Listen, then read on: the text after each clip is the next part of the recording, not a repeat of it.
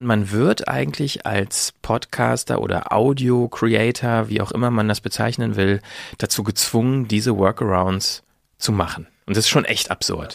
Also ich war persönlich leider nicht vor Ort, wollte ich Aber ja eigentlich. Namensschild. Stimmt, mein Namensschild stand sogar auf dem Tisch. Super Mordfall und jetzt haben die auch noch mit den mit zwei der Täter im Knast ein Interview geführt und haben noch die Töne aus dem Gefängnis. Das finde ich alles spannend, sind alles so Inkredenzien einer wirklich spannenden Erzählung. Aber was ist was ist da was bleibt am Ende stehen so? Ne? Was habe ich gelernt? Was nehme ich mit? Also gelernt habe ich gar nichts.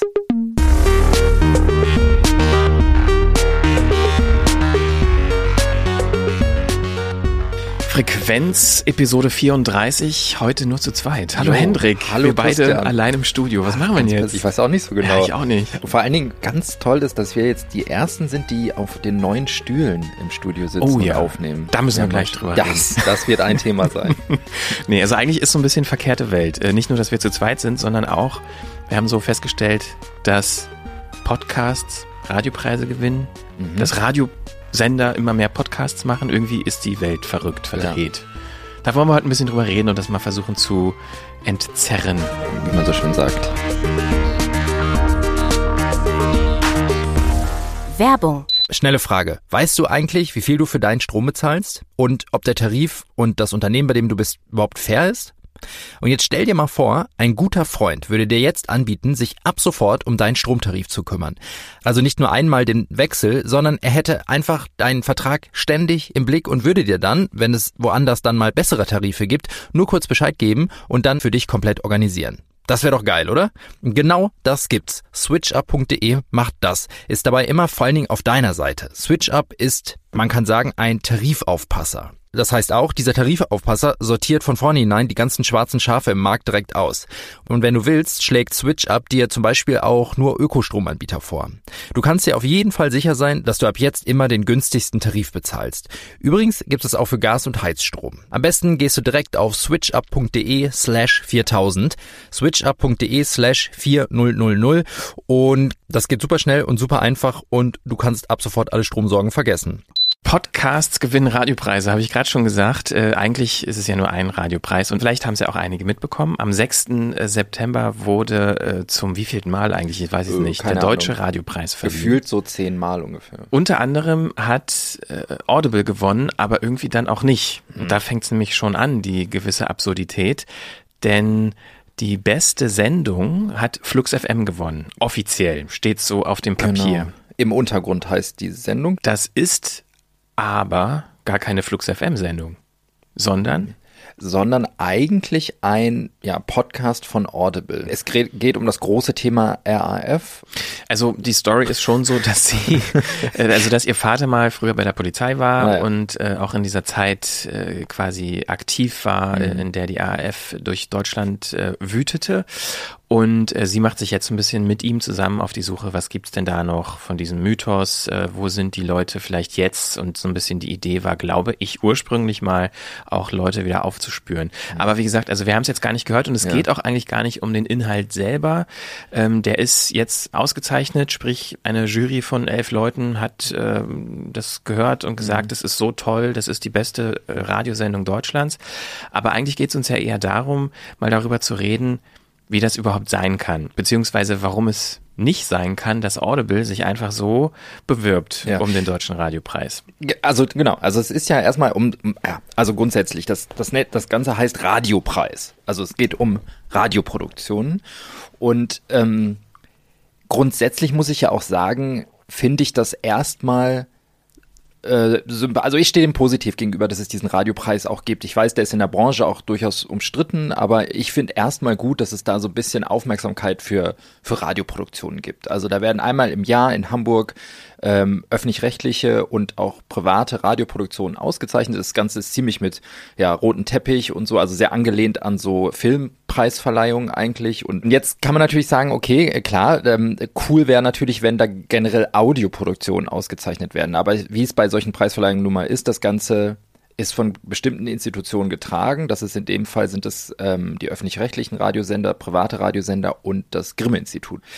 Ähm, und natürlich feiern die sich selbst. Das ist bei solchen Preisen so. Das ist auch beim Fernsehpreis so. Das ist bei, bei allen, allen großen äh, äh, Medienpreisen so. Und da kann man natürlich dann so eine versuchen, irgendwie so, ein, so ein Workaround zu finden. Also ich sag mal so, es gibt ja auch zum Beispiel, wird jetzt, werden jetzt sehr oft Netflix-Filme mhm. ausgezeichnet. Jetzt in Venedig ähm, ja. hat dieser Film Roma gewonnen.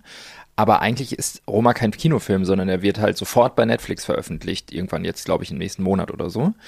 Ähm, die bringen ihn halt mal kurz ins Kino, um ihn halt auch auf solchen Festivals dann ähm, einreichen zu können. Und dann wird er halt ausgezeichnet. Ja, also um diesen Vergleich können wir gleich nochmal reden. Aber nur um diese Situation, um diese Absurdität und, und diesen Workaround, den Audible da gewählt hat, nochmal klar zu machen.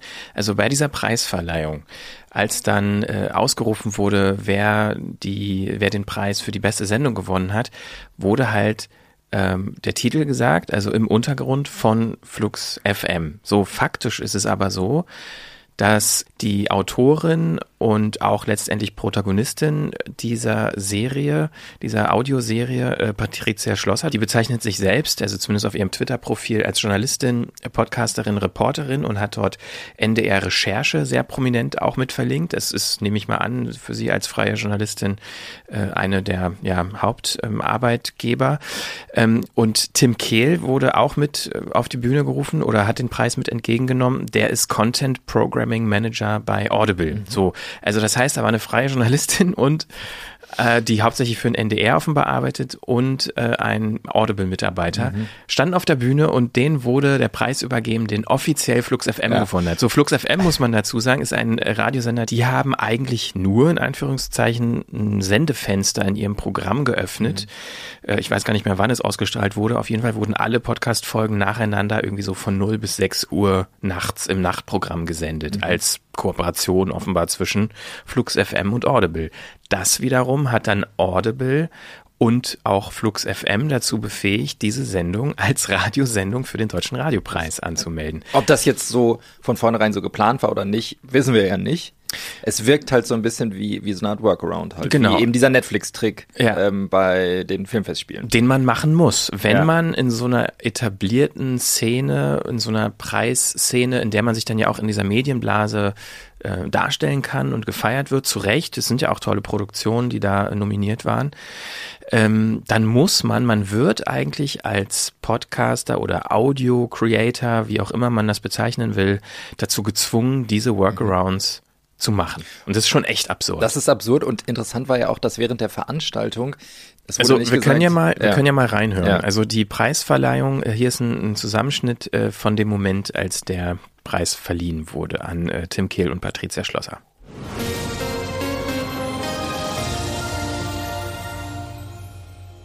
Der Deutsche Radiopreis für die beste Sendung geht an Flux FM. Patricia Schlosser und Tim Kehl im Untergrund. Herzlichen Glückwunsch. Ja, hier hat quasi auch ein Podcast gewonnen. Das ist ja nur einer ihrer Standbeine als Journalistin, aber diese sechs Stunden Spurensuche sind ausgezeichnet.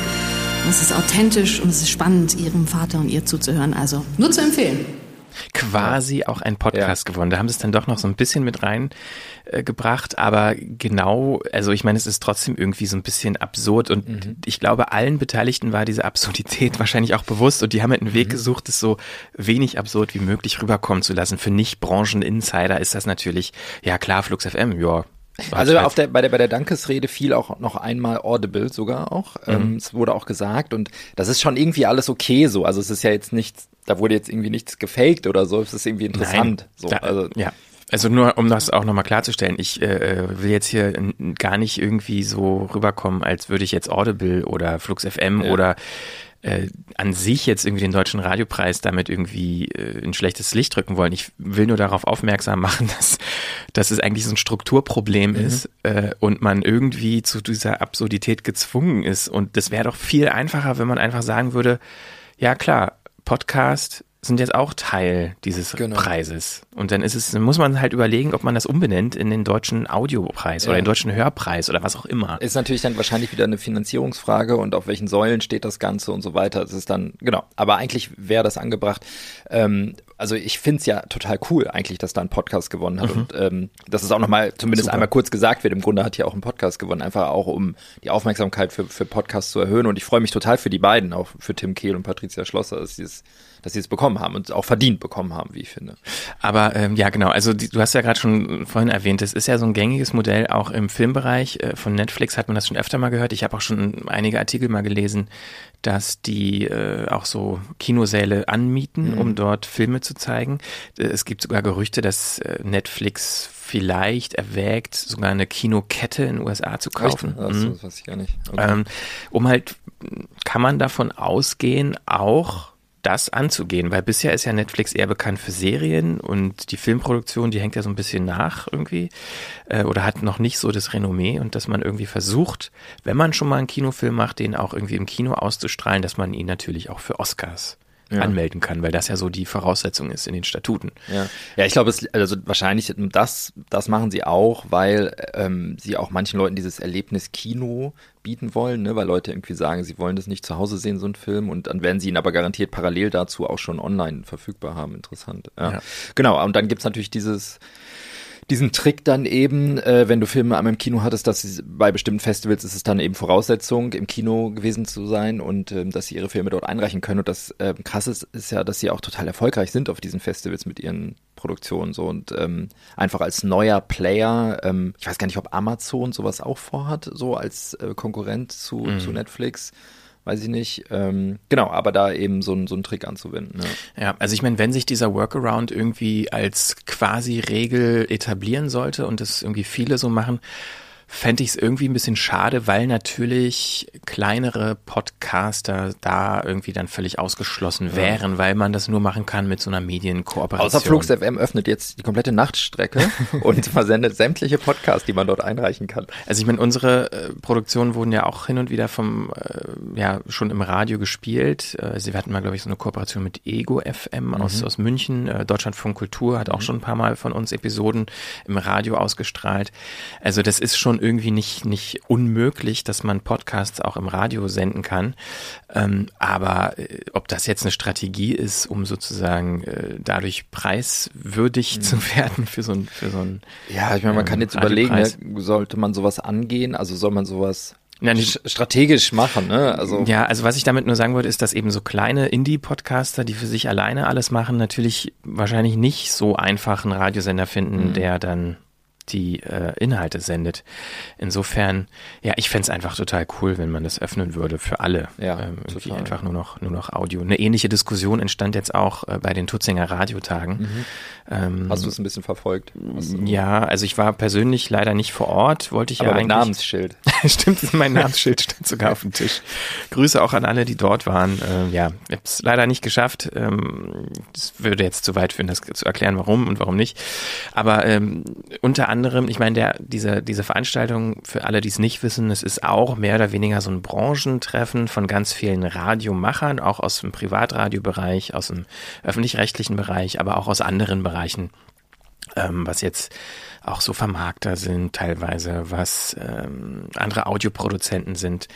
Ähm, auch, ich glaube, Audible äh, war da auch. Letztes Jahr waren da, glaube ich, auch Spotify. Also so verschiedene Player sind da und treffen sich und tauschen sich aus. Es gibt Workshops, es gibt Vorträge und äh, natürlich auch eine sehr schöne Location direkt am Starnberger See. Man kann am, am Steg sitzen und Bier trinken und quatschen. Ich glaube, das ist der wahre Grund, warum da so viele Leute hingehen. Ähm, ja, aber trotzdem ist immer wieder so ein bisschen die Diskussion, okay, okay, wo ist die Grenze von Radio? Äh, ich habe es jetzt zumindest dieses Jahr so wahrgenommen über Twitter. Ganz viele Leute, denen ich folge, die dort waren, habe ich so das Gefühl gehabt, da wird eigentlich fast nur über Podcast geredet. Ähm, zumindest eben die Leute, die da so bei Twitter kommuniziert haben und denen ich folge. Und da kam dann am Ende auch so ein bisschen so die Frage auf, oder ich habe diese Frage auch gestellt bei Twitter. Ja, vielleicht sollte man sich mal überlegen, wenn jetzt so viele Leute vor Ort bei den Tutzinger Radiotagen über Podcasts reden, warum, warum macht man da nicht irgendwie einen Schritt nach vorne und sagt, wir öffnen das Ganze? Weil, weil du sagst, äh, das zeigt, wie wichtig den Menschen, die das machen, das, das, das, das Medium, das Gestalten, wie wichtig den Podcast eigentlich sind, meinst ja, du? also immer mehr Radiosender machen ja auch Podcasts, also Mhm. nicht auch darüber hinaus, was nur so eine Zweitverwertung ist. Ne? Also ich meine, das eins der prominentesten Beispiele ist, glaube ich, äh, von Deutschlandfunk der Tag, Mhm. äh, dieser ähm, ja, Politik-Podcast. Ähm, und da ist ja die ähm, ähm, schon so, dass ich den Eindruck habe, dass die Macher selber irgendwie so Podcast ganz schön pushen auch und es sehr positiv wertschätzen, das machen zu können und ja, und es, es ist, glaube ich, bei ganz vielen so, dass Leute, die halt Formatradio machen, beim Podcast irgendwie Freiheiten erleben und auch irgendwie neue, neues Publikum erreichen und dadurch irgendwie so, eine, so einen gewissen Enthusiasmus verspüren und dieses Medium gerade sehr pushen. Und kann ich ja, ich meine, wer, wer kann es besser verstehen als wir, was da irgendwie an Podcasts alles toll ist. Aber deshalb finde ich, könnte man solche Veranstaltungen auch einfach öffnen. Und ähm, äh, ja, also vielleicht kann man das dann irgendwie auch umbenennen, um sozusagen nach außen auch noch andere Leute in diese Szene zu integrieren, um noch diesen Austausch zwischen professionellen Radiomachern und neuen Machern, Audiomachern im Podcast-Umfeld, vielleicht auch irgendwie, dass man die zusammenbringt und da so eine Synergieeffekte schafft, die es vorher noch nicht gab, weil als ich das erste Mal bei den Tutzinger Radiotagen war, da waren ganz viele, also auch fast ausschließlich Radioleute. Und da hatte ich eher den Eindruck, war ganz oft so ein bisschen, ach, man könnte so viel anders machen, man könnte so viel besser machen. Und eher so eine, so eine gedrückte Stimmung, dass man übers Radio so ein bisschen geschimpft hat, dass da so viel Potenzial verschenkt wird. Und jetzt habe ich zumindest diese Außenwahrnehmung, ich war ja selber nicht da, eben den Eindruck, dass es sich total gedreht hat und ganz viel Enthusiasmus, Aufbruch. Aufbruch. Wir haben jetzt, wir als Radioleute können jetzt halt auch Podcast machen und das ist irgendwie so eine neue Welt für uns. Ich meine, das ist natürlich trotzdem ganz schön, wenn es dann aus der Radioperspektive dort stattfindet. Also wenn Radioleute sich explizit dort treffen und überlegen, in welche Richtung können wir gehen. Weil wenn du das Ganze jetzt umbenennst, also ich war noch nie da, aber wenn du das Ganze umbenennst in Tutzinger Audiotage, dann machst du es natürlich sehr offen und dann ähm, geht es dann plötzlich auch vielleicht um Musikproduktion, um irgendwie Editing und um alles, was mit Audio zusammenhängt. Und so hast du zumindest noch dieses, diese Wurzel beim Radio und dann schaust du halt, wo, wohin die Reise gehen kann. Klar, aber man könnte es auch Tutzinger, äh, Tutzinger Radio und Podcast-Tage nennen. Ja, also ich meine, es ist ja eh so, dass die Plätze da begrenzt sind. Das ist ja relativ klein. Ähm, wird ja so oder so auch eine Auswahl getroffen. Aber es würden sich dann auch einfach andere Leute angesprochen fühlen und sich quasi überhaupt da anmelden oder äh, bewerben, um da teilnehmen zu können. Also bewerben in Anführungszeichen. Man muss sich da eigentlich nur anmelden, registrieren und dann kriegt man halt sozusagen den Platz dort oder nicht. Und es äh, ist auch überhaupt nicht teuer. Also irgendwie unter 100 Euro, glaube ich.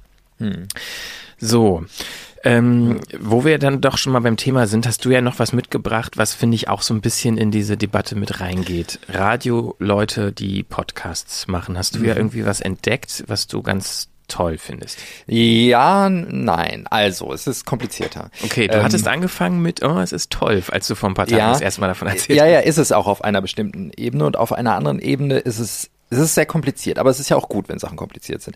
Und was heißt entdeckt? Ne? Also es ist jetzt auch keine keine ähm, Besonderheit. Äh, es ist einfach so, dass der RBB hat einen neuen Podcast herausgebracht, der heißt Serienstoff. Erinnert ein bisschen an den 4000 Hertz Podcast Serien, aber ähm, Also aber jetzt nicht nur vom Namen, sondern konzeptionell. Dass da Konzeptionell, genau. Also ich glaube, das Konzept ist, es erscheinen dort ähm, serielle Audioformate. Und ähm, es ist jetzt ein Podcast erstmal erschienen in acht Folgen, ein True Crime Podcast, über den wir jetzt nochmal mehr reden wollen. Dann erscheint wohl im Oktober schon ein fiktionaler Podcast und zwar diesen Juli C. Roman unter Leuten als fiktionale Version und dann danach noch, ein, ähm, Hör, noch eine Hörspielserie. Also da ist sozusagen scheint alles möglich zu sein, was ich grundsätzlich erstmal sehr toll finde und spannend und cool, dass sie das, dass die es mal versuchen, so einen, Podcast dort zu eröffnen. Das gibt's in der Form, glaube ich, öffentlich-rechtlich noch nicht. Ähm, so, jetzt haben sie natürlich angefangen mit einem Podcast und zwar mal wieder das beliebte Genre True Crime. Der Podcast heißt Christine und ihre Mörder und es geht um einen Mordfall, der, äh, ich glaube, sechs oder sieben Jahre her ist, in Berlin-Lübars passiert ist. Ähm, der Mord an einem jungen Mädchen. Ähm, es sind irgendwie immer Mädchenmorde, ne? Es ist auch so ein Topos geworden seit Twin Peaks, glaube ich. Weil es jetzt nicht Fiktion ist, sondern echt ist, aber es geht immer um tote Mädchen. Egal. Ähm, So, in Christine und ihre Mörder, also es ist ein Mord, den dieser Mordfall hat auch damals äh, Berlin und Brandenburg ähm, sehr beschäftigt. Da gab es viel auch in der Boulevardpresse dazu und so, weil es halt eine sehr üble Geschichte war. Ich meine, Mord ist immer übel, aber das war sehr, ja, sehr undurchsichtig. Ähm, und diese ganze Geschichte wird jetzt dort ähm, nochmal nacherzählt. Und das passiert auf der einen Seite, jetzt sage ich erstmal das, warum es mich eigentlich begeistert hat. Ich habe es total gerne gehört. Die Geschichte ist einfach sehr, ähm, ne, man, man lässt sich sehr schnell vereinnahmen von dieser Geschichte und sie ist vor allen Dingen sehr gut nacherzählt mit sehr tollen Sprechern, einen ziemlich coolen Soundtrack, wie ich finde, sehr reduziert. Ähm, achso, wir können eigentlich mal reinhören, ne? Genau, ja. also ich habe es ja auch noch Stimmt. nicht gehört. Hören wir mal zusammen rein. Christine und ihre Mörder, der erste Teil Begegnung auf dem Goldnebelhof. Wir hören jetzt natürlich nur ganz kurz rein. Aber man ist ja nie auf die Idee gekommen, dass die Frau meine Tochter umbringen wollte. Wir haben schon gedacht, was hat denn diese Tanja überhaupt mit dieser Sache zu tun? Beim dritten Mal muss es klappen. Noch ein Versuch haben, Mensch. Sie zog sich wieder an, stand da mit Jacke und sagte, ha, Robin hat angerufen, ich fahre noch mal zum Freibad auf den Parkplatz. Ich habe das nicht gemacht, das war der. Ich habe sie nicht umgebracht, ich habe sie nicht erschlagen, ich habe sie nicht erwürgt. Fünf Leute, die wussten, dass Christine umgebracht werden soll. Und niemand hat gesagt, lass es sein. Christine und ihre Mörder Folge 1 Begegnung auf dem Goldnebelhof.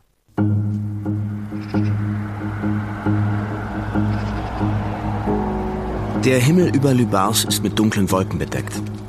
Es ist der 21. Juni, Sommeranfang. Noch früh am Morgen. Ja, also hier können wir ja mal wieder rausgehen. Ähm, genau, also man hört schon, der Soundtrack ist halt, wie ich, ich finde, erinnert mich total an den Soundtrack von dem Film Birdman und zwar ähm, einfach nur ein Schlagzeug ähm, was ich total super finde. Also sehr reduziert. Es gibt noch einen anderen Musiktitel, der noch vorkommt und so, aber es ist ein sehr reduzierter, sehr gut produzierter ähm, Soundtrack, super Sprecher, die mir diese Geschichte erzählen. Ähm, entsprechend auch dramaturgisch total gut nochmal so ähm, aufbereitet und ähm, hat mich total in den Bann gezogen, habe es total gerne die acht Folgen gehört und war sehr unterhalten davon. So, das ist eigentlich jetzt auch genau mein Problem, was ich damit habe. Ähm, du meinst unterhalten sein. Genau. Und zwar, ich bin von dieser Serie, die einen echten, ziemlich üb üblen Mordfall erzählt, nur auf einer Ebene werde ich angesprochen, und zwar auf der Unterhaltungsebene. Die, die ähm, zwei Autoren tauchen relativ spät erst in, dem, in der Serie auf, in den letzten beiden Folgen, weil es da um die Gerichtsverhandlung geht. Und es gibt eigentlich keinen journalistischen Mehrwert zum Beispiel, der darüber vermittelt wird. Also es gibt keinen, wir versuchen jetzt nochmal selbst rauszufinden, was da eigentlich passiert ist, weil es gibt Ungereimtheiten am Ende. Ähm, das kann man ja auch schon so sagen. Also man kann eigentlich auch spoilen, wie es ausgeht, weil ähm, das Urteil ist, ist äh, rechtskräftig und somit auch veröffentlicht und kann man auch nachlesen und so. Also es wurden fünf Leute äh, verurteilt zu lebenslangen Haftstrafen und es ist aber bis zum Schluss nicht so ganz klar, was genau passiert ist und wer jetzt genau wie die Christine umgebracht hat. Ähm, das heißt, es wird nichts Neues hinzugefügt und es gibt auch keine Erzählung auf der Metaebene. Also es gibt auch nichts so wie zum Beispiel Serial Staffel 1. Am Ende fragt man sich, was ist das eigentlich für ein Ju ähm, Justizsystem in den USA? Was ist das eigentlich für ein Gefängnissystem? Das passiert hier nicht. Es wird einfach nur diese eine Geschichte auf diesem Pferdehof von diesem Mädchen erzählt, das ermordet wird.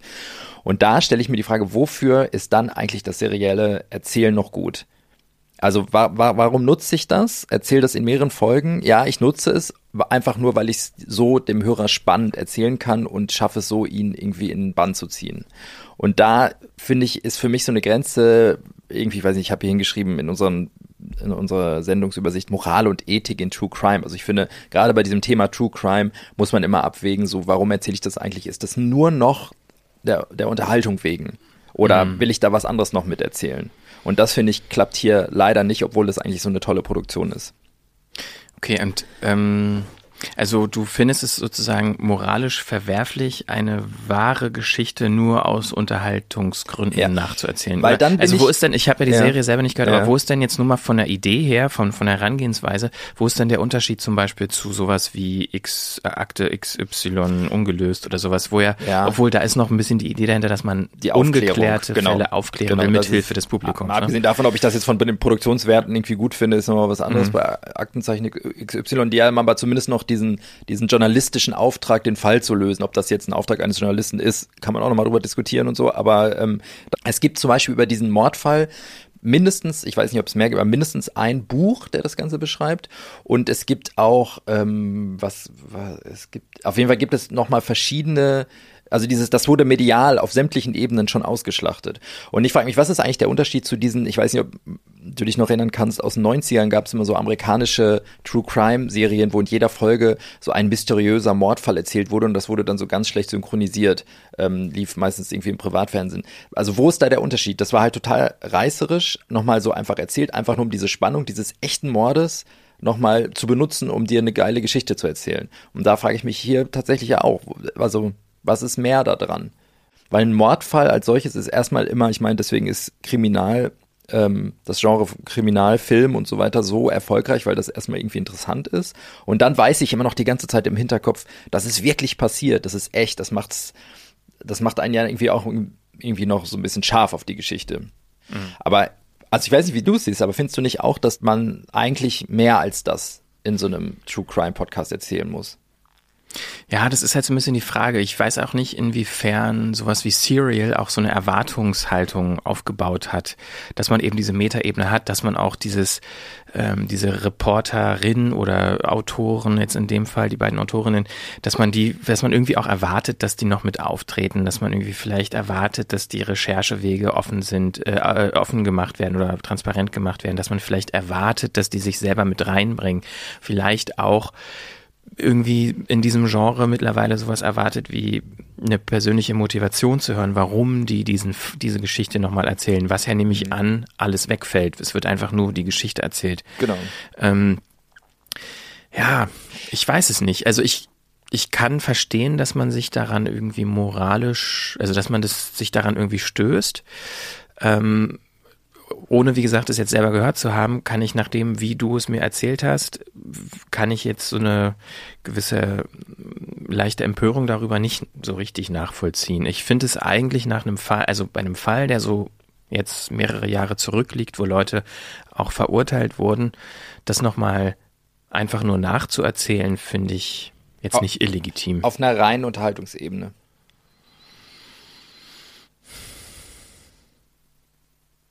Ich weiß nicht, ob das vielleicht jeder unbedingt so wahrnimmt. Hm. Weil, ja. weil das, was du als Unterhaltungsebene bezeichnest und sagst, es wird nur nacherzählt. Also dieses nur nacherzählen hat ja vielleicht auch eine unterschiedliche Wirkung bei Hörern. Ähm, vielleicht hat sich jemand, der den Fall gar nicht kannte und es einfach nur hört, nimmt es eher nicht als unterhaltend wahr, sondern als, ja, sowas, sowas ist passiert in, in unserer Realität und irgendwie ist es auch wichtig, dass solche Geschichten erzählt werden, weil die ja nun mal passiert sind. Ja, aber das wurde ja bei der Geschichte getan, nämlich irgendwie journalistisch. Es gibt, wenn du das googelst, du findest, jede Tageszeitung hat diesen, hat das begleitet. Du findest, du findest da halt auf journalistischer Ebene schon die Aufklärung darüber, dass so etwas in deiner Nachbarschaft passiert. Mhm. Ist es nicht so? Also ich meine, jetzt mal mal so, das jetzt wird jetzt ein bisschen theoretisch, aber ist es nicht eigentlich so, dass jedes jedes Format, jedes, jede mediale Darstellung von Dingen, egal ob es jetzt fiktional oder nicht fiktional ist, immer dann besonders gut ist, wenn mindestens noch eine, eine zweite Ebene dazu kommt zu irgendwas. Das macht es auf jeden Fall zu was Besonderem. Genau. Mhm. Und das ist das vielleicht das, was ich daran kritisiere, ob es jetzt wirklich unethisch ist. Okay, das ist vielleicht ein großes Wort. Das muss jetzt das ist nicht. Es wird ja in dem im Einzelnen wird es ja sehr sensibel nacherzählt. So, dass das ist jetzt nicht, das mit dem Fall als solches irgendwie nachlässig umgegangen wird. Im Gegenteil, es wird ja sehr genau, wird es ja dargelegt und äh, es wird sehr genau nachvollzogen und so weiter. Das ist ja okay. Aber es ist halt nicht mehr. Und das ist vielleicht, finde ich, also vielleicht finde ich das nicht unmoralisch, vielleicht finde ich es einfach nur schade. Vielleicht kann man es so sagen. Also es wäre, ich habe mich während des Hörens irgendwann so ein bisschen über mich selbst gewundert, dass es mich also vielleicht habe ich mich auch über mich selbst so ein bisschen geärgert, dass ich währenddessen gedacht habe, wie geil ich das finde, wie spannend so, ah super Mordfall und jetzt haben die auch noch mit den mit zwei der Täter äh, im im Knast ein Interview geführt und haben noch die Töne aus dem Gefängnis. Das finde ich alles spannend. Das finde ich irgendwie, das, also das finde ich irgendwie super. Das sind, sind alles so Inkredenzien einer wirklich spannenden Erzählung. Aber was ist, was ist da, was bleibt am Ende stehen so? Ne? Was habe ich gelernt? Was nehme ich mit? Also gelernt habe ich gar nichts. Mhm. Ja, also diese, mm, dieser Wunsch nach einer weiteren Ebene, ja, also kann ich, kann ich nachvollziehen. Ähm, vielleicht ist es auch so, dass sich bei der Konzeption der Serie überlegt wurde, okay, alle reden immer, hör, wann kommt es, wo kommt das deutsche Serial? Vielleicht wollte man sich doch explizit davon absetzen und nicht dieses starke Reporter-Ich, dieses Autoren-Ich drin haben und hat deshalb ganz klar diesen Weg gewählt. Das ist aber ganz interessant, weil ich glaube, das wird ja ganz oft so mittlerweile wieder kritisiert, dass gesagt wird, auch ständig müssen sich jetzt irgendwie die Journalisten mit reinbringen ne, und aus der Ich-Erzählung erzählen und so. Es gab ja mal so, früher war das, glaube ich, total verpönt in Deutschland, dann gab es so ein bisschen dieses, war das so ein Trend, weil man gesehen hat, in Amerika oder in, in England wird es viel gemacht, deswegen machen wir das jetzt auch und jetzt ist es wieder so ein bisschen so äh, verpönt und äh, lass uns doch mal wieder zu diesem vermeintlichen objektiven Erzählen zurückgehen.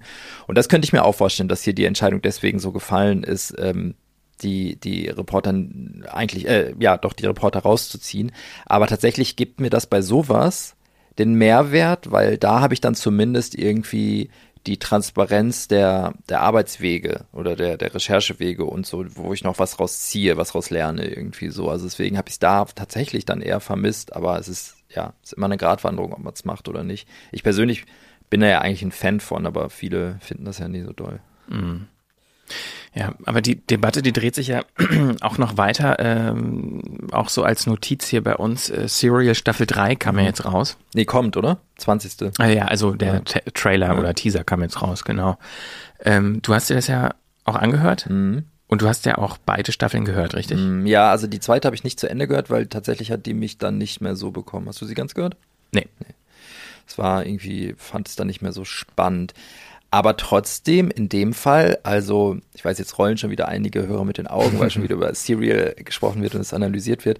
Aber es ist nun mal so, dass dort in beiden Staffeln auf jeden Fall weitere Ebenen eingezogen sind und es immer um äh, auch etwas Größeres geht. Und es geht eben dann nicht, wie alle dachten, eigentlich um irgendwie Mord, sondern es geht um irgendwie auch was Systemisches, also irgendwie im ersten, in der ersten Staffel eben über das Justizsystem in den USA und die, das Ermittlungssystem. Und in der zweiten ging es dann äh, eigentlich über die Kriegsführung der USA und um Fahnenflucht und diese ganzen Geschichten und äh, auch hier so posttraumatische Depression spielt da auch noch mit rein und sowas halt. Ähm, und jetzt haben sie was interessant, machen sie ja was ganz Interessantes. Ich weiß nicht, wie du das empfunden hast beim Hören des, des Trailers, weil man denkt ja auch immer Serial, ja, Serial ist halt eine Geschichte, die horizontal erzählt wird über mehrere Folgen und selbst damit brechen sie jetzt und erzählen jetzt in jeder Folge einen ein, ein Gerichts, äh, ein, ein Prozess eigentlich, ne?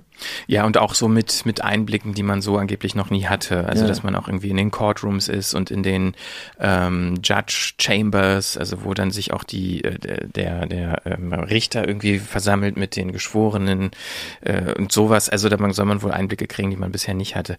Tatsächlich war mein erster Eindruck eher so ein bisschen, ich weiß auch nicht, für mich ist Serial so aufgeladen und dieses dieser Hype um, um diese Podcast-Serie, Reihe, was auch immer, hat sich auch irgendwie auf mich übertragen, so dass ich, wenn ich Serial, was Neues von Serial höre, dann erwarte ich irgendwie was ganz Großes. Ich kann Mhm. es irgendwie gar nicht so in Worte Aber ist fassen. doch geil, dass jedes Mal, also die Sarah König bricht jedes Mal mit den Erwartungen, die man Ja. eigentlich hat. Das war Ja. schon in der zweiten Staffel Stimmt. so.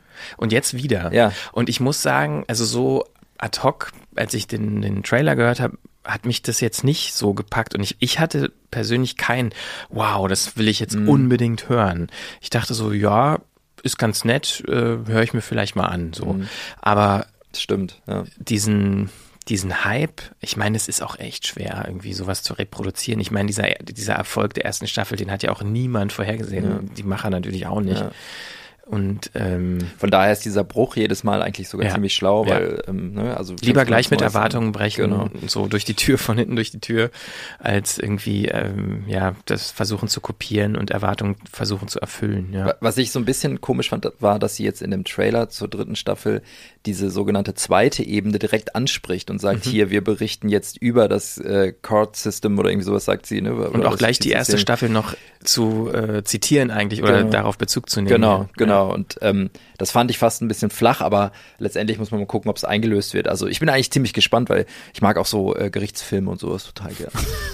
Ich kann mir das auch irgendwie voll gut vorstellen, wie die da Monate oder jetzt ja ein Jahr, hat sie ja gesagt. Ja. Aber die Wahl äh, darauf, wo sie aufnehmen, ist ja nur deshalb auf äh, Cleveland. Cleveland gefallen, Mhm. weil sie dort dürfen. Ja. Ne? Also es war ist sozusagen das Auswahlkriterium. Da bin ich gewesen. auch mal gespannt, wie sie das, ob sie das transparent machen, weil, also ich meine, äh, eigentlich es ist schon, ist schon eigentlich richtig, dass man nicht in Courtrooms. In Deutschland darf man es gar nicht. Ja, ja, oder auch so, wenn, wenn Geschworene miteinander irgendwie diskutieren, Ja. ob wer wie schuldig oder nicht. Äh, Ja, ja. Ah, das, das ist aber schon spannend. Ja, Also, natürlich ist ja. es spannend. Ist halt nur ein bisschen die Frage, sowas in der Form in die Öffentlichkeit gehört. Und natürlich wird es so sein, dass es nicht die ungekürzte Diskussion. Ja. zwischen äh, Jurymitgliedern ist, sondern es wird halt ein, Kondensat sein und die, die Macher werden bestimmen, was aus diesen Gesprächen dort in den Podcast kommt. Und das interessiert mich vor allen Dingen so aus, aus eigener Machersicht, wie sie das umsetzen wird. Also wie, wie wird das gerafft, wie Mhm. wird sie drüber sprechen, was, also was, Ja. genau. ja, da das bin ist aus so einer Machersicht, glaube ich, ist es schon auch spannend. Aber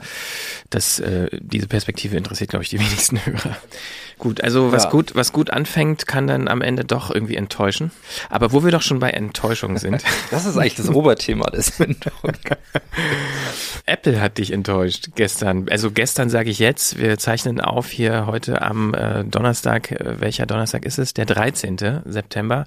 Gestern Abend wurden ja neue äh, Apfelspielzeuge vorgestellt und eins wurde nicht vorgestellt, was dich enttäuscht. Du hättest gerne neue Kopfhörer. Warum eigentlich? Ich glaube, ich bin einer der wenigen Menschen, die das passende Ohr für diese Apple-Stöpsel-Kopfhörer haben. Also, Diese AirPods. äh, Diese AirPods, ich meine, ähm, auch damals schon, die noch am Kabel hingen, die man so dazugeliefert kriegt zum iPhone und so, bis heute ja irgendwie, die jeder sofort wegschmeißt. Ähm, das sind ja meine Lieblingskopfhörer. Echt? ja. Also vom, vom Trage ähm. Mhm. Jetzt äh, soundmäßig kann man drüber streiten, aber ich meine, und diese AirPods, das ist halt echt das Problem. Also ich brauche dringend neue Kopfhörer für unterwegs, so, das ist irgendwie ne, ähm, das Problem. Und die, ich mag gar nicht diese, die, die, die, die ihr hier tragt, hier, die, diese In-Ear Mhm. äh, Reinstopf-Kopfhörer, also habe ich auch, aber ich mag das nicht so gerne und ich finde halt diese blanken Plastikteile von Apple super im Ohr. Äh, aber natürlich habe ich mir bisher keine AirPods gekauft, weil ich auch optisch da Angst vor hatte. Diese, du meinst diese Zahnbürstenköpfe Genau. im Ohr. Genau. Und hatte jetzt, ja, war jetzt irgendwie gespannt eigentlich, was jetzt für ein Update kommt. Äh, leider kam gar keins. Ähm, ja, jetzt stehe ich da, ohne richtige Kopfhörer. Musst du wohl noch länger warten oder dir doch warten. andere kaufen. Ja. Du hast es aber gar nicht geschaut, ne? Nee, also ich habe das schon seit Jahren nicht mehr geguckt, mich interessiert das auch nicht. Und außerdem ist ja eh alles immer schon vorher bekannt. Okay, es war nicht bekannt, dass keine AirPods kommen werden. Das Ja. war tatsächlich auch eine Überraschung, weil äh, aber jetzt was die neuen äh, iPhones und so angeht, das ist ja eh alles irgendwie immer schon teilweise Wochen vorher mehr oder weniger Ja. bekannt, weil irgendwelche Leaks äh, erscheinen und so. Aber ja, also ich kenne auch einige Leute, die auf diese Kopfhörer oder auf diese zweite Version dieser Kopfhörer gewartet haben und auch enttäuscht sind, dass sie nicht kamen. Aber ich finde auch, da gibt's genug andere. Also ich meine, dieser Ja. Markt, dieser Kopfhörermarkt ist, ist Außer ja man hat das perfekte Ohr für diese Apple-Kopfhörerform. ja, das stimmt. Wenn du meinst, das hast du die aber die erste Version mal ausprobiert? Also jetzt rein von Nee, Frage? die möchte ich mir ja von niemand anderem in, in den Kopf äh, ins Ohr stecken. Aber es gab zu Beginn der Keynote gestern, gab es so einen mäßig lustigen Film, der aber ziemlich gut produziert war, aber nicht so witzig war. Ähm, und die Protagonistin in diesem Film hatte auch Kopfhörer, also AirPods im Ohr. Also ich weiß nicht, ob da irgendwas schiefgelaufen ist, ob die eigentlich nicht vorgestellt werden sollten. Naja, egal. Vielleicht ist da irgendwas vom, vom Laster gefallen. War es nicht irgendwie bei Google auch so, dass die so eine Lieferung an den neuen Handys, die jetzt irgendwie erst im Oktober rauskommen sollen, dass da so eine Lieferung irgendwie nach Russland kam Aha. und ganz viele russische Videoblogger äh, das bei YouTube dann so Reviews gemacht haben von den Telefonen, die aber erst im Oktober rauskommen sollen. Mhm. Äh, Ist auch alles absurd. Naja, egal. Vielleicht war es ja bei den, äh, bei den AirPods auch so. Vielleicht war es auch so. Auf jeden Fall war es so, dass Tim Cook einmal das Wort Podcast in den Mund genommen hat, gestern auf der Bühne bei der Vorstellung der neuen aber Apple irgendwie im, Watch. ja, im Kontext der Apple Watch, ja, ne? aber das wurde nicht weiter, wurde nicht weiter darauf eingegangen. Ich habe auch gelesen, dass die Apple Watch jetzt irgendwie neue, bessere Lautsprecher hat, die irgendwie 50 Prozent lauter sein. Vielleicht Ah. soll man jetzt eine Podcast über die Apple Ah, ja. Watch hören. Hm. naja. Gut, ähm, kommen wir mal zu Sachen, die uns nicht so enttäuscht haben. Ja. Wir haben jetzt nämlich noch die äh, Allfrequenz erscheinenden Picks noch vor uns, also Sachen, die wir heraussuchen, die wir euch empfehlen wollen, die ihr euch mal angucken, anhören könnt. Und es gibt natürlich auch noch eine Podcast-Kritik von Sarah dieses Mal. Aber wir fangen an mit den Picks. Darf ich? Unbedingt. Ist auch ganz kurz. Kennst du Periscope? Ja. Also das ist ja so ein Video-Livestream-Dienst von Twitter. Ähm, also ist so eine App, die man schon noch irgendwie extra installieren muss, aber äh, war, war ja mal so vor, vor anderthalb Jahren mehr Thema, oder? Mhm. So ein bisschen abgeflacht. Ja, ja. Also ja, es ist, glaube ich, nicht mehr so im Hype. Ich glaube auch, dass Facebook Live wahrscheinlich irgendwie mehr Traktion hatte und äh, so Dienste wie Twitch, was das Video-Livestreaming angeht, eh übernommen haben und YouTube Live ja irgendwie auch. Ähm, aber was ich ganz interessant finde, ist, dass die vor kurzer Zeit Periscope Live Audio gelauncht haben. Also das ist quasi äh, die identische App, beziehungsweise die muss man nochmal extra installieren, aber man hat dann die, die Möglichkeit, eben so einen Audio-Livestream über Twitter zu senden. Und ähm, da kann halt dann jeder draufklicken und mithören. Und das wird auch irgendwie so nett visualisiert mit so einer Hüllkurve. Man sieht dann irgendwie nur so das kleine Icon äh, oder das ähm, User-Foto von dem Twitter-Nutzer, der live streamt. Und was ich ganz interessant finde, ist, ähm, dass das von einigen offenbar wahrgenommen wird als eine ähm, Podcast mögliche Podcast-Entwicklung. Also zumindest hat das Tech-Magazin The Verge äh, hat äh, geschrieben, äh, per perhaps Periscope has a future in podcasts. Und das finde ich irgendwie ganz Okay. interessant. Also dass Twitter jetzt offenbar in Audio-Streams investiert im Sinne von eine Plattform bereitstellt, dass Leute nur Audio streamen können, finde ich schon mal interessante, einen interessanten Weg. Und das, ich finde, man kann das wirklich mal ausprobieren. Ich habe das jetzt ein paar Mal auch äh, mir schon angehört von Leuten, die Live-Audio gestreamt haben. Ich finde es eigentlich sehr nett, dezent, äh, läuft dann halt irgendwie so im Hintergrund und man kann halt einfach hören. Und natürlich ist es auch aus Sendersicht, ich glaube, Leute, die früher überlegt haben, mache ich jetzt einen Video-Livestream oder nicht, ist ein Video-Livestream ja auch oft irgendwie sehr invasiv und man fühlt sich irgendwie natürlich auch nicht wohl dabei, wenn man viele Leute irgendwie im Hintergrund hat und bei Audio kann man halt eben sich selber mehr in den Vordergrund stellen und muss nicht so sehr darauf achten, dass man Persönlichkeitsrechte von Dritten verletzt, wenn man einfach Also muss man schon, man vergisst es schnell bei Audio, man muss natürlich ein bisschen drauf achten, aber man Ja. verletzt es nicht so schnell. Genau. Und ähm, es braucht auch weniger Bandbreite, weil es ja eben nur Audio ist. Und ich glaube, das hat alles so ein paar Vorteile. Audio ist eh gerade in so einem Hype, das erkennt auch Twitter. Ähm, deshalb bin ich mal gespannt, wie sich das weiterentwickelt. Aber ich finde, man kann sich das ruhig mal angucken. Periscope Live Mhm. Audio ist bisher nur für iOS freigeschaltet, ähm, aber für Android wird es ganz sicher auch bald kommen. Und du hast was ganz Altes. Ja, ich habe was ganz Altes. Ich habe etwas von 1953. Ähm, und zwar eine Software, nein, ein, ein, äh, ein Hörspiel, was ich äh, empfehlen möchte. Und zwar, ich glaube, ein paar Leute kennen das wahrscheinlich, weil es tatsächlich in manchen Schulen Thema ist. Ähm, bei mir war es äh, kein Thema in der Schule. Und zwar das Hörspiel heißt Das Schiff Esperanza. Und ich habe das letztens nochmal gehört. Das ist so ein Stundenhörspiel von Fred von Hörschelmann, ein Hörspielautor, damals sehr berühmt, heute äh, gar nicht mehr irgendwie so bekannt. Und ich wollte das jetzt nochmal empfehlen, weil es erstmal grundsätzlich ein ziemlich gut geschriebenes Hörspiel ist und zweitens auch total aktuell eigentlich. Also es geht irgendwie darum, dass ein ähm, ein, ein, ein Leichtmatrose am Hafen gerne auf einem Schiff anheuern will und dann auf einem total abgewrackten alten Frachter anheuert und rausbekommt, der Kapitän ist sein Vater. Und ähm, unten im Schiff sitzen, sitzen ähm, illegale Auswanderer, die nach Amerika wollen. Und ähm, naja, er findet dann im Laufe des Hörspiels raus, dass äh, es da irgendwie komische Geschäfte mit diesen Auswanderern gibt und die ähm, irgendwie ziemlich hinters Licht geführt werden und so weiter. Und das Ganze hat, finde ich, einen ziemlich aktuellen Bezug zu heutigen Diskussionen über ähm, Migration und so weiter und ähm, funktioniert auch auf dieser Ebene ganz gut. Und insgesamt ist es ein ziemlich toll geschriebenes Hörspiel. Man kann es, weil es auch so alt ist, ähm, bei YouTube hören. Wir verlinken das mal.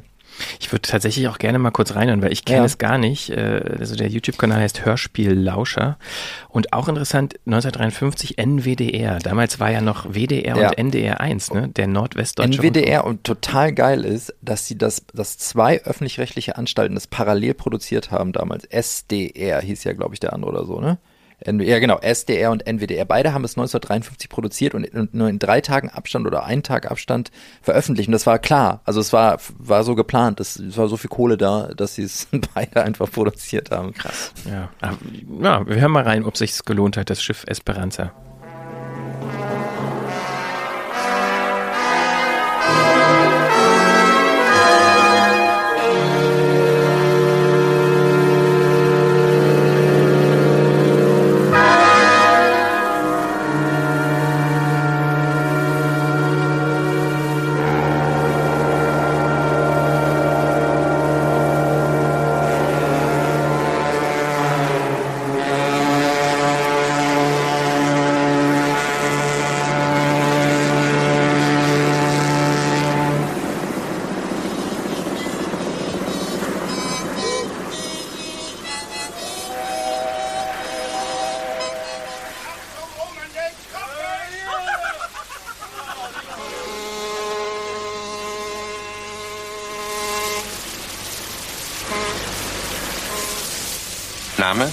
Grobe. Der 23-Jährige hört sich an wie 23. 45. Sie suchen eine Heuer als Leichtmatrose. Ich finde es geil, diese, ja. diese das ist 53, meinst du, das wurde noch so auf der Bühne Ja, aufgeführt, als quasi Theaterstück? Nee, ich glaube Oder nicht. richtig Studio produziert. Ich glaube, es ist Studio produziert. Ähm, ich finde es geil, diese, diese alten Schauspielerstimmen, die noch so hart und zackig Mhm. formulieren. Und eine Rolle in einer der beiden Produktionen spricht Clemens Wildenroth. Der hat was erfunden? Ich weiß es nicht. Das Toast Hawaii. ist, ist so. Ja, also äh, das Schiff Esperanza, ich kann es nur empfehlen. Also wie gesagt, fängt sehr, also man braucht, nimmt sich einfach Zeit dafür, ne? Lange Musik, es gibt auch mal lange Szenen, wo ein bisschen Musik steht, wo alles, und das ist alles so ein bisschen tragender, ein bisschen langsamer produziert. Ähm, ich finde das super. Das war's mit den Picks. Nikolas hat ja uns leider keins schicken können. Ach so, wir haben noch gar nicht erzählt, warum er nicht da ist. Der arme Kerl ist krank. Gute Liegt Besserung. mit Fieber im Bett. Ja. Gute Besserung. Und natürlich auch Grüße von Marie, die kerngesund ist. Ja, und trotzdem keine Zeit hat. Nee. Immer busy. Busy Ja. die Frau. Ja, Grüße auch an Marie. So, und äh, vom etwas getragenen Stil des 50er Jahre Hörspiels kommen wir jetzt zu einer sehr freshen stimmt. jungen Frau. Ähm, und zwar Sarah. Die hat uns wieder eine Podcast-Rezension geschickt von einem Podcast, den ich persönlich gar nicht kenne. Deshalb bin ich jetzt umso Hm, ich gespannter darauf. nicht. Hm. Scene on Radio. Da ist schon wieder der Kreis jetzt geschlossen, ne? Podcast, Radio, Radio, Podcast und jetzt sind wir bei Scene on Radio. Perfekte Sendung heute. Hier Sarahs Rezension. Okay, aus gegebenem Anlass, weil wir uns gerade mitten in der unfassbar guten dritten Staffel befinden, soll es heute um Scene on Radio gehen. Scene on Radio, also S-C-E-N-E, kleines Wortspiel mit Szene und gesehen. Der Host und Produzent ist John Bewan, der seit vielen, vielen Jahren Radio macht und am Center for Documentary Studies unterrichtet, wo der Podcast auch erscheint. Die Website von Scene on Radio sagt zwar, dass es in dem Podcast um das Erforschen menschlicher Erfahrung und amerikanischer Gesellschaft geht, was ich schon fast ein bisschen zu bescheiden finde, weil es geht um viel mehr. Andererseits ist es vielleicht gut, so vage zu bleiben. So kann der Podcast nämlich so divers sein, wie er ist und sich in einem riesigen thematischen Spektrum bewegen. Die erste Staffel ist bunt durchmischt und es gibt Gastbeiträge zu allen möglichen Themen. Wie gesagt, es bleibt eher vage. Hi, it's Scene on Radio, a podcast that asks, what's it really like out there? And leaves the studio to find out. In der zweiten Staffel erschien Seeing White, eine 14-teilige Serie über Weißsein in Amerika und alles, was im weitesten Sinne damit zusammenhängt. Where did this idea of a white race come from? God? Nature? Or is it man made? And if somebody manufactured the idea, why? For what purpose? How has the meaning of white changed over the centuries, and how does it function now? The stories that we carry around about whiteness and what it means, stories we may not even know we're carrying, but we are, all of us, are those stories true? John Bewan sagt, dass viele amerikanische Journalistinnen und Journalisten, ihm inklusive, viele Reportagen über nicht weiße Menschen machen, aber oft das Weißsein unausgesprochen bzw. unangesprochen bleibt, also einfach nicht thematisiert wird. I've often treated whiteness like the proverbial elephant in the room. You might hear about some white individuals or white run institutions, the alleged bad apples, the discriminators. But like most American reporters, I've usually left white people as a group, the white race, unnamed. Ich finde, Bewan findet einen sehr nuancierten Zugang zu dem Thema, spricht mit interessanten Expertinnen und Experten und hat den perfekten Co-Host für die Show gefunden. Hey, my name is Chinjirai Kumanika. I'm a professor of critical cultural media studies, cultural industries, and things like that. Es gibt insgesamt 14 Folgen, die einigermaßen chronologisch geschichtlich vorgehen. Die erste Folge handelt beispielsweise davon, wo überhaupt Rassismus herkommt. Die Idee, dass es unterschiedliche Menschenrassen gibt und wie sich dieser Schwachsinn so lange gehalten hat und was die Ursprünge dieses Gedanken sind. Es gibt eine Folge über Rassismus in der Wissenschaft, die Vertreibung von Native Americans und Polizeigewalt in den USA. Dabei findet Bion einen schönen Erzählstil, der informiert und erklärt, aber gleichzeitig auch kritisch und reflektiert bleibt, vor allem der eigenen Person gegenüber. Die dritte Staffel, in der wir uns momentan befinden, heißt Men. Men, a season long dive into patriarchy, sexism, misogyny. In other words, with lots of syllables masculinity and male supremacy, past and present. How we ended up with male dominance, how we can get better at seeing it, and what it might take to change it, with emphasis on how it all goes down here in the US of A. Co-Host in dieser Serie ist die Journalistin und Radioproduzentin Celeste Hadley, die eine sehr ehrwürdige Nachfolgerin von Chenjerai Kuminika ist und die perfekte Ergänzung für die Serie. In der ersten Folge Dick Move geht es unter anderem darum, in welchen Narrativen wir uns bewegen, wenn wir über Geschlechterunterschiede sprechen.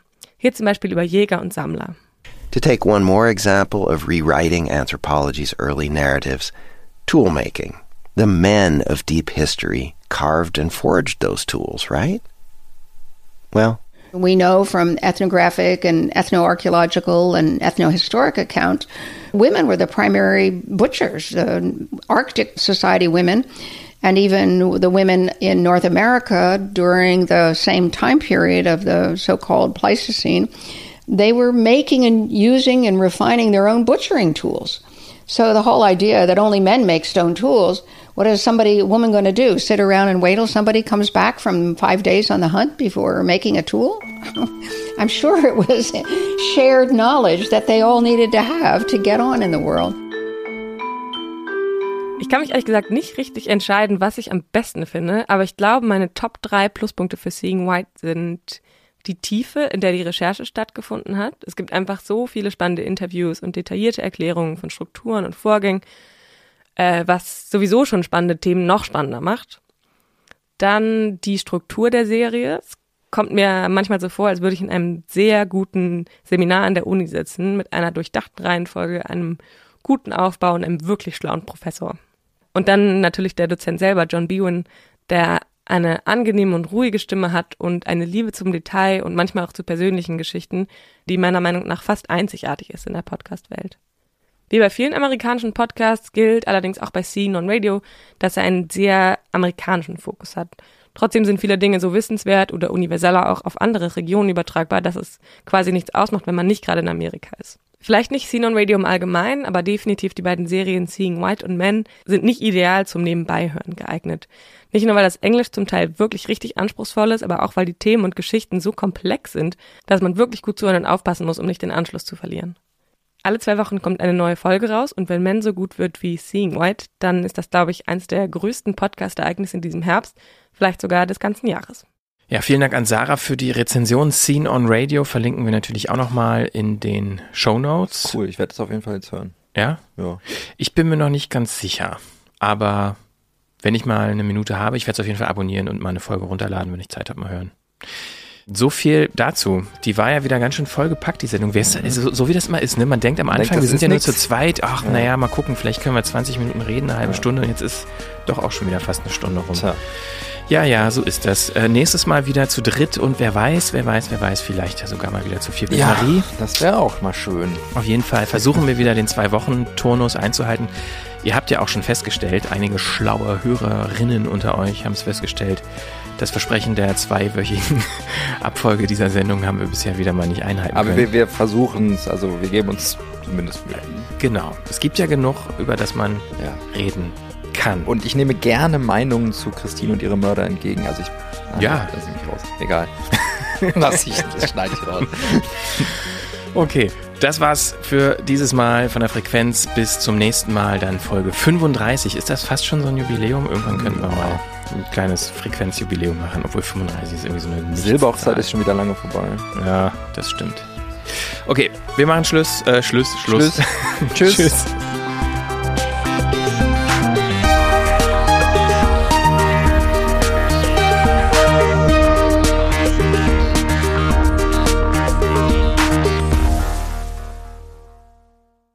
Eine Produktion von 4000 Hertz.